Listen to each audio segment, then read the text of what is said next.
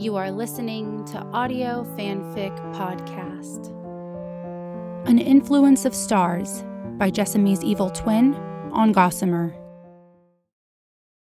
The story was recorded without expressed consent from the author and can be taken down upon request. Let us come to no conclusion, but let our bodies burn in time's timelessness. We become fleshed words, one another's utter joy. Wendell Berry. A year later, or has it been longer? He opens his eyes one evening and notices the cathedral in front of him, gilded turrets weathered loam green. A street light behind the church is a butter yellow mist. Shadows of upside down hearts and diamonds cut the Alexandria street into a pack of playing cards. A year, or a little more, and he has not been back until now. He wonders why he decided to return. He does that a lot. Finds himself in strange places, sands beneath his feet, like a beach dweller swept in by a squall. Is there ever sand in the cuffs of his pants? Does he often smell of salt water? His wife never mentions it. If it is their secret, it's well kept. Holy Cross is quiet, windows dark burgundy, as if lit only by a few candles deep inside. He imagines a rack of red glass votives holding sharp, unwavering flames. Today is All Souls, but Holy Cross is Romanian Orthodox, and there are few, if any, visitors, himself excluded. The church is not far from where he used to live, and though he never went out of his way to avoid it, it was certainly not part of any routine. He rarely even jogged past it. Scully once pointed out the grounds, blooming then with russet hued mums. He is not supposed to think about her. His father tells him she is doing fine, doing splendidly, in fact. Contacting her might still put her in danger. His father says that occasionally, when Diana is out of the room. His father says it softly, with an innocuous, kind smile on his face. Says it almost sadly, as though he understands something of the sacrifice of silence. Most of the time, most of the time, Time overlaps, wavers, skates, and speeds. Most of the time, there isn't time to think about life right in front of him the house needing tending, his sister wanting to have everyone over for dinner, the games with the kids in the backyard. He feels like he's discussed his wedding with everyone on the East Coast, like it was the social event of the nation, tantamount to building an empire. It's the new small talk. Diana's stomach is fully round now, and when he places his hand flat beneath her belly button, he can feel the baby swish and rattle, its miniature skull clicking with razor teeth. But most of the time he's happy, he thinks. He isn't supposed to miss her. Cold for early November, colder than usual, and frost makes the grass crisp and silver. He doesn't know how he arrived here, when the season crept in, why he can't remember what he was doing this morning. Who is the boy on the beach? Where's Scully? There is sand beneath his feet. She wouldn't be here. She attends St. John's, he thinks, or she used to. He thinks maybe she doesn't anymore. He heard her when she came to him over a year ago. A year? Maybe a year ago. Months ago. Ages ago. Her hand gripped his. The memory stutters. He's still standing in the street, looking up at the turrets, and he can hear her now. He remembers that much, and deep inside her there was still fire. But she was hurt. God, she was hurt.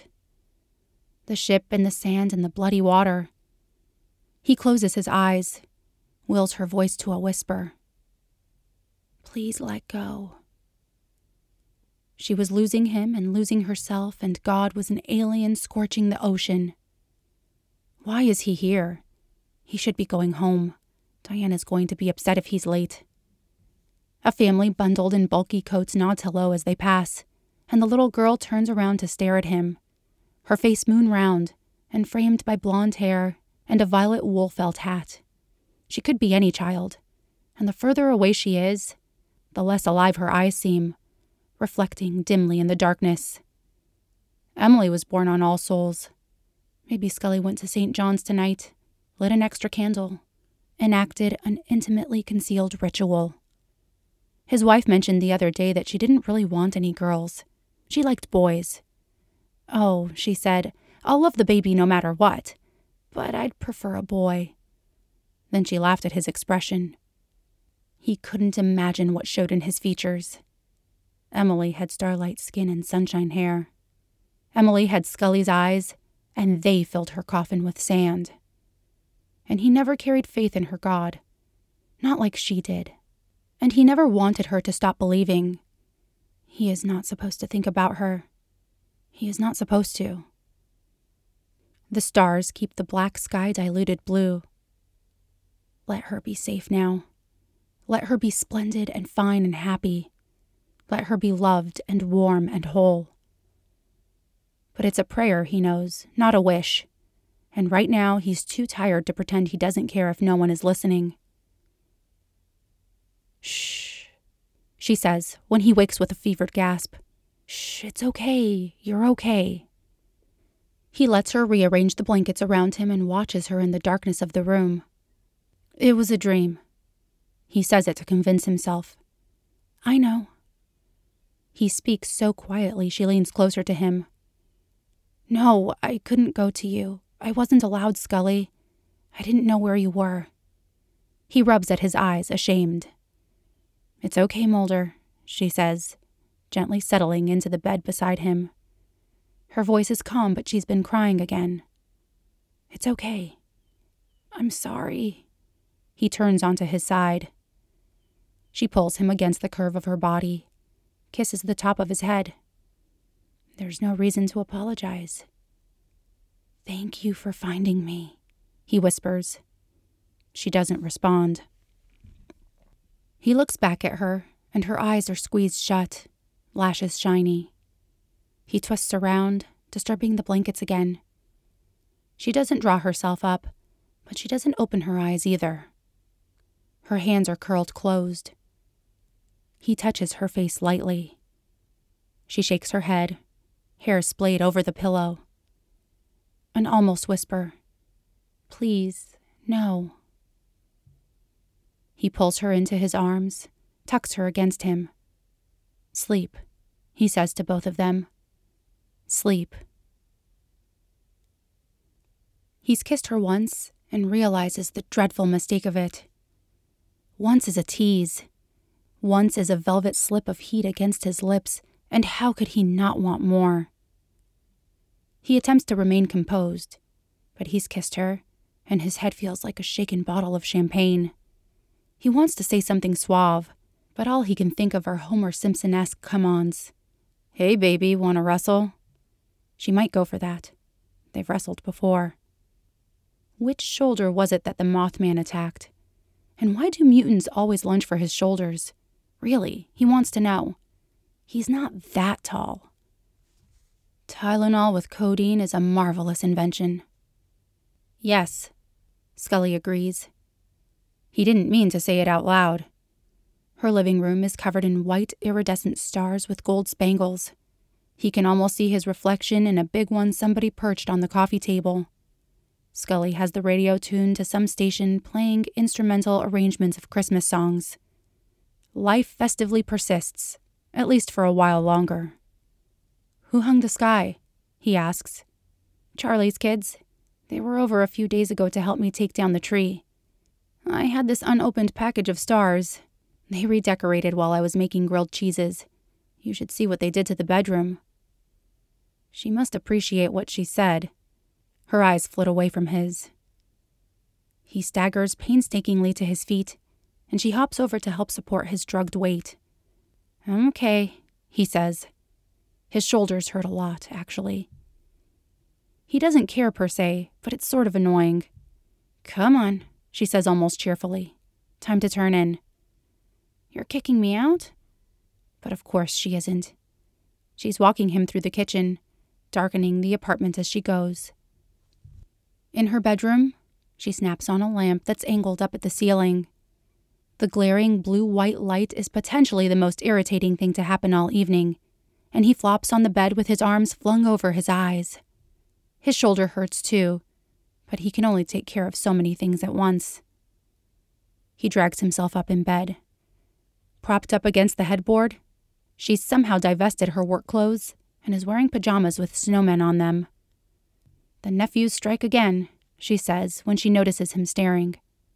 Come here. He half lies with his back to her chest, and she wads a pillow under his wounded arm. Want to take off your shoes? Nah. The light is still blaring away. He closes his eyes and presses his face into her stomach. She reaches over to turn off the lamp. Her hand smooths down his arm. She hiccups a little laugh. What? She sighs affectionately. Mulder, you're the only person I know who would be attacked by zombies on New Year's Eve. Frank Black was also attacked. That's catchy, he thinks, like a riddle. Frank Black was also attacked. Frank Black was also attacked. He repeats the sentence until Scully pinches him. He moves off her and lies flat on his back, arm over his eyes again. Well, he didn't sustain as many injuries as you. You questioning my fightin' abilities against the undead? He drawls. Not yet. He's almost asleep when he thinks of it. Hey, Scully. Hmm? What did the kids decorate in here? She taps his forehead. Look up. He does. The ceiling is patterned with star stickers radiating pale green. Nice. They are nice. Highly unscully, but nice. He's counting them and really concentrating on the task. His mind has taken a severe turn towards probable hallucination, he thinks, when her mouth covers his. He stops watching the stars for a little while. He needs to see. She doesn't flinch when he unbuttons her pajama top. He understands she has consented to the intrusion. She breathes such tiny breaths he's surprised she's able to stay conscious. Her pulse is muted. He feels like he's touching her through a fogged layer of dream. He slips the shirt away from her skin and she turns, so close she almost steps on his toes. He sits on the edge of the tub and doesn't blink. If he blinks, his vision will blur. Her back is a storm of contusions, bruises splotchy and mismatched. A fingerprint necklace rings her throat, and Pfaster's thumbprints are punctuated on her neck, one on either side of her scar. A bruise near her left hip is dark purple with red pinpricks, like stars seen through a smoke glass. She doesn't shake, doesn't make a sound. Her head drops, and she reaches out to take the shirt off the sink top. He hasn't moved to touch her, and he doesn't think he knows how. You don't have to do anything, she says, her voice smaller and smaller with each word, until she's hardly speaking at all. I know I'm a monster. He's wiping his eyes when she turns back around, screams lost in his throat. No, he says determinedly. He rises and gingerly envelops her. No. He tips her chin up, makes her look at him. No. When they end up on his couch, her hands stay fisted in his t shirt. Her head is heavy in his collarbone, and he prays to her. Prays what she pled of him. Just hold on. His sister can find smiles in the stars. She is not interested in naming them. She wants a grin, a galactic greeting, the Little Dipper pours a spoonful of upturned mouths. Happy sprinkles invoking glittering giggles. She's three, sprawled on the lawn and laughing each time a cricket jumps on her leg. Fireflies blister in the dark with lemon lime blinks, and Samantha warbles, They're like shooting stars. They're like shot stars. What? he asks, slightly distracted by the damp earth beneath his skull. Can worms creep into his ears? He ponders this. Shot stars, the falling ones. Shooting stars. Yeah. And she starts laughing again. Tickles. She scratches a mosquito bite on her shin. Their mother is in a lawn chair behind them, her legs stretched out near Sam. Their mother isn't saying anything, but he knows she's in a good mood. She has a bowl of ice cream, and her spoon clinks against the side. a short, merry sound. He and Samantha have already eaten. His tongue is still cold. Samantha clambers up to their mother and tries to sit on the arm of the chair. Their mother chuckles, hurrying to put the bowl on the ground. He props himself on his elbows and squints at them. They are not tanned yet this time of year, too early in the late spring, with few bright days, and they seem to glow. The chair is rickety with a sagging plastic seat. Sam wriggles so much he thinks they might flip over. She pounces on him from the chair and growls her lioness growl. He attempts to scramble away and hears his mother's giddy shriek as she tumbles into the grass. A moment of quiet, and then they're all laughing, overwhelmed with hysteria. He clutches his stomach and watches the stars bounce above him. Mulder. Her hand on his knee wrenches his gaze from the dusty motel window. Near the top of the glass, the sky is snowflake tar. At the bottom, the last line of dusk soaks the almost disappeared horizon in sunblood. A halo of heat outlines Scully's fingers, pressed against the pane. You need to rest, she says. In a while. You need anything? Besides rest? Not at present. His tone is light. He doesn't really want her to go into her own room. He isn't willing to say that. He knows she's exhausted. What are you doing? He looks down. He's managed to take off one shoe and his sweater, and he unbuckled his belt at some point, too. Instinct is a weird thing, he thinks. He gives her a bemused glance. The normal routine getting undressed, staring out the window, zoning out, you? I'm gonna. She gestures something vague, waving her hand a bit. Guess I'll go to bed. Sweet dreams. He thinks he should thank her, or hug her, or offer her a drink or something. Something to distract him and her. Something important. It's all a jumble in his mind. She's standing right there, and he can smell her perfume. She walks to the connecting door. He speaks, startling her. I guess I'm just. I don't know. What? She asks softly, sitting on the bed. I'm trying to say goodbye. To Samantha? He nods. Wasn't that what you did earlier tonight while Harold and I were talking to the nurse? She does not say this unkindly. He narrows his eyes. You didn't really believe me. She doesn't respond. He shakes his head and turns to the window. I almost don't believe me either. She comes to him, comes and kneels and holds him as tightly as she can. I believe you, she whispers. Mulder knows she isn't sure what to think about his sister, about Starlight Souls, but he also knows she has faith. Some kind of faith. Something inside her she is learning to reconcile with what she's experienced something that's been repaired and grows stronger with time. He knows Scully has faith in a higher power, in an afterlife of mercy, in justice and revelations, resolutions and results. God seldom fails her. Mulder prayed for so long that one day he just stopped bothering and started trusting something else. Then he started trusting her, and she changed everything. He wants to tell her this. They're right there, those words, simple declarations in his head, and all he has to do is start speaking. But it has been a long day, and she's holding him, and maybe whatever he should say can wait. Later, after she's buried herself in the bed, he remains at the window for hours. When he finally lets himself crawl in beside her, she murmurs hello. Didn't think you'd ever get sleepy, she mumbles, and he lies as close to her as possible breathes her in. What if the smoking man touched her? What if she died? The night when nobody could find her, Mulder stayed away from windows. He remembered the view of the sky from Skyland Mountain, those lovely, useless stars. What if the bullet hit Scully and not Cobra?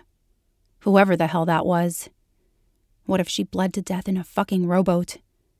He can't possibly ask questions. Almost luckily, her anger scalds away his own. Fear endures with its cold sweats. He unlocks his apartment and ushers her through the door. He never meant to be this involved with anyone, Never. What if she died? Her hands and fists look hard enough to smash concrete. He forgave her the second he saw she was alive. There was nothing to forgive. And now he can look at her without seeing a sticky red hole in her head, or her blouse slimy with bloat and blood, or her legs spread, body pinned underneath. I'm sorry, she says, shuddering. I'm so sorry. She's freezing, anger melting into mild shock. She paces his kitchen all night. He wraps her in a blanket and gives her space, stays with her in the quiet. Have you noticed how many nights we spend together? Scully asks him. She had been asleep, couch-bound, until he knocked over his telescope while closing the window shades. Well, yeah. He isn't quite sure what she's insinuating, but she doesn't seem particularly upset. She is, in fact, undressing in an entirely nonchalant way, dropping clothes on his bedroom floor. Her thigh highs are sloughed off like snakeskin, and she triumphantly tackles the bathroom, scrubbing her face with a washcloth as though removing clay. Can I borrow a shirt? He sets about the task of locating something clean. Crop circles, Daniel, prescribed paths, and Buddha visions distract him. He can't seem to multitask his thoughts these days, not around her. She's a preoccupation, with better charms than boogeymen, dervishes, or fields tattooed by bored farmers. Out of the bathroom, while he frisks the room for appropriate sleep attire. His chest of drawers coughs up zero clean shirts, and the bag he took to England has been contaminated by dirty socks. Where are his pajamas? No, wait. He only has pants. You could wear a sweatshirt, or a Henley, or any wide assortment of overly starched dress shirts. She slides her hand under the t shirt he's wearing, and he trails off, looking down at her. Um, or you could wear this one. It's clean. Whatever humor was in her movements before, however casual she acted, her expression has become much more serious. Her soft hands on his stomach are sketching nothing but warmth. Her mouth is slightly parted, and her eyes. Very gradually, he takes in a shivery breath. He takes off the shirt, holding it until she peels off her sweater and unclamps the wisp of bra. As the t shirt erases her skin from his sight, he gently combs his fingers through her hair, and she smiles up at him. He kisses her because he knows he may, that kissing her on New Year's was not an appalling blunder of zombie riddled audacity, and because someday soon he wants his t shirt back. Where are we going tomorrow? Loose Bark, Illinois. And why? Scully has an innate ability to walk backwards in very high heels, an impressive skill she demonstrates while skimming a folder of his notes on two interesting community camp incidents dead hikers found in the forest with toes in their stomachs, literally. And not even their own toes, though their owner missing as well. Do you want me to tell that tow truck joke again? After moving into her bedroom, she unshoulders her briefcase and gives him an evil smirk. What did Skinner say? That we have 36 hours to prove this is something paranormal and not something sick but human? And why do you think it's paranormal? He leans against the wall. Well, the toes and the stomachs aren't exactly normal. Yes, but. The toes belong to someone else, Scully. Someone who contacted local authorities demanding the prompt return of said toes. You're kidding. She takes off the high heels and tosses them in her closet with a satisfying thump. Mrs. Elsa Simon. She claims she's 142 years old and that the toes are hers, amputated over 110 years ago. She's perfectly willing to submit to DNA testing. She frowns. But Mulder, this report says the toes are in excellent condition for, well, for toes found in stomachs. And how did these toes get lost? Were they stolen and then eaten? Her nose wrinkles its comment on the ludicrousness of the entire conversation. The sheriff I talked to this afternoon seemed very anxious to give this case away. Apparently, Mrs. Simon put a curse on one of the deputies. And? And the guy almost can't talk. Thinks his toes are gone and nothing will convince him otherwise. Can't keep his balance. His behavior's been a tad disruptive and it's caused a little panic in the department. Scully sprawls out on her bed. You go out of your way to find cases like this, don't you? Only. She yawns and stretches, and for a minute he can absolutely imagine what it would be like to have her body arching against his. He clears his throat quickly. Only for you. She observes him peacefully for a moment, her eyes dark blue in the gray of the room. Are you going home? It's a good question. They have an early flight in the morning, and they've been at work since 6:30 a.m., reorganizing a mess of unwieldy files. Because you don't have to, she says. What did you have in mind?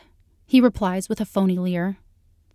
She stands up and walks over to him, placing her hands in his and pressing her mouth to the underside of his jaw gently. I sort of. Her voice is little more than breath. He brings her right hand to his mouth and kisses her knuckles, desperate to hear what she's going to say next, but trying to disguise it as serenity. If she doesn't say something else, he might pass out. She pulls him carefully towards the bed and brings him down with her. She doesn't let go. I want to make love to you tonight, she says softly. Above them, the stars are barely visible when she moves into his arms to kiss him. To make real some unspoken promise. Her skin is luminous, hot enough to singe his body when she covers it with hers. She's been marking him delicately with her nails and with her teeth. He closed his eyes a few minutes ago, when the heat started thrumming along the backs of his thighs as she massaged those muscles and put an opened mouth kiss on the stretched skin behind each knee. He returns the favor by rolling over and rasping his thumb over her lips, her stomach, and hips. Tormenting. Gentle strokes replaced with harder kisses. He spends ten minutes on each breast, and she arches relentlessly in his hands. Each time, and in every place their skin separates and then reconnects, the fever of her shocks him. Their arousal is raw, potent. He can smell himself on her. Her tongue flickers in his mouth like firelight. She slips her right hand between her legs, silvery moisture coating her fingers.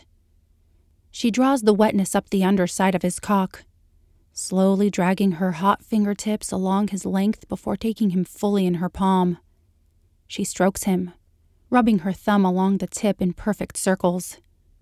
In revenge, he slides two crossed fingers inside her, stroking deeper and harder until she drops her hand and turns her head, gasping. He removes his fingers and licks them clean before sitting up and tugging her to the huge pillows by the headboard. She straddles him, and he makes use of both hands. One of hers is wrapped around his cock again, and the other is tracing his newly sensitized mouth. You're beautiful, she whispers. So are you, he whispers in response.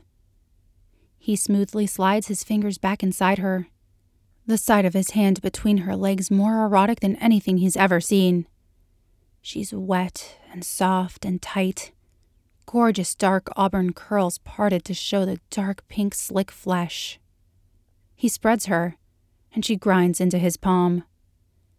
He can feel the hard knot of her clitoris against the heel of his hand.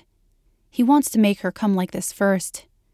Wants to see the flush spread up her radiant flesh, her head tipped back, throat exposed like a sacrifice. She's so close, and she knows what he's doing. She braces her hand on his stomach to balance herself, then lets her arms hang at her sides. She watches him, permission and desire in her eyes. He feels her muscles tighten, her breath catch. So close.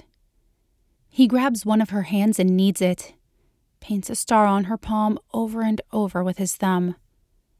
Her hand flexes open and trembles, and he doesn't release it when she comes contracting around his fingers.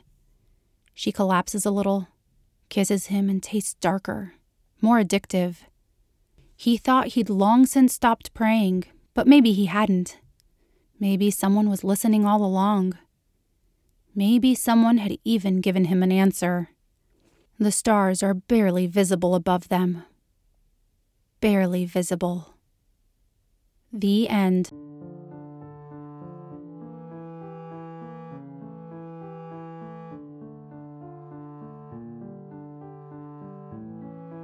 If you like this story, please follow the link to the writer's page and leave some love. Kudos, comments, or subscribe. They'll love hearing from you. Then you can head over to our Patreon page and contribute to Audio Fanfic Podcast. As a member, you are granted early access to one new story per month. That's www.patreon.com slash audiofanficpod.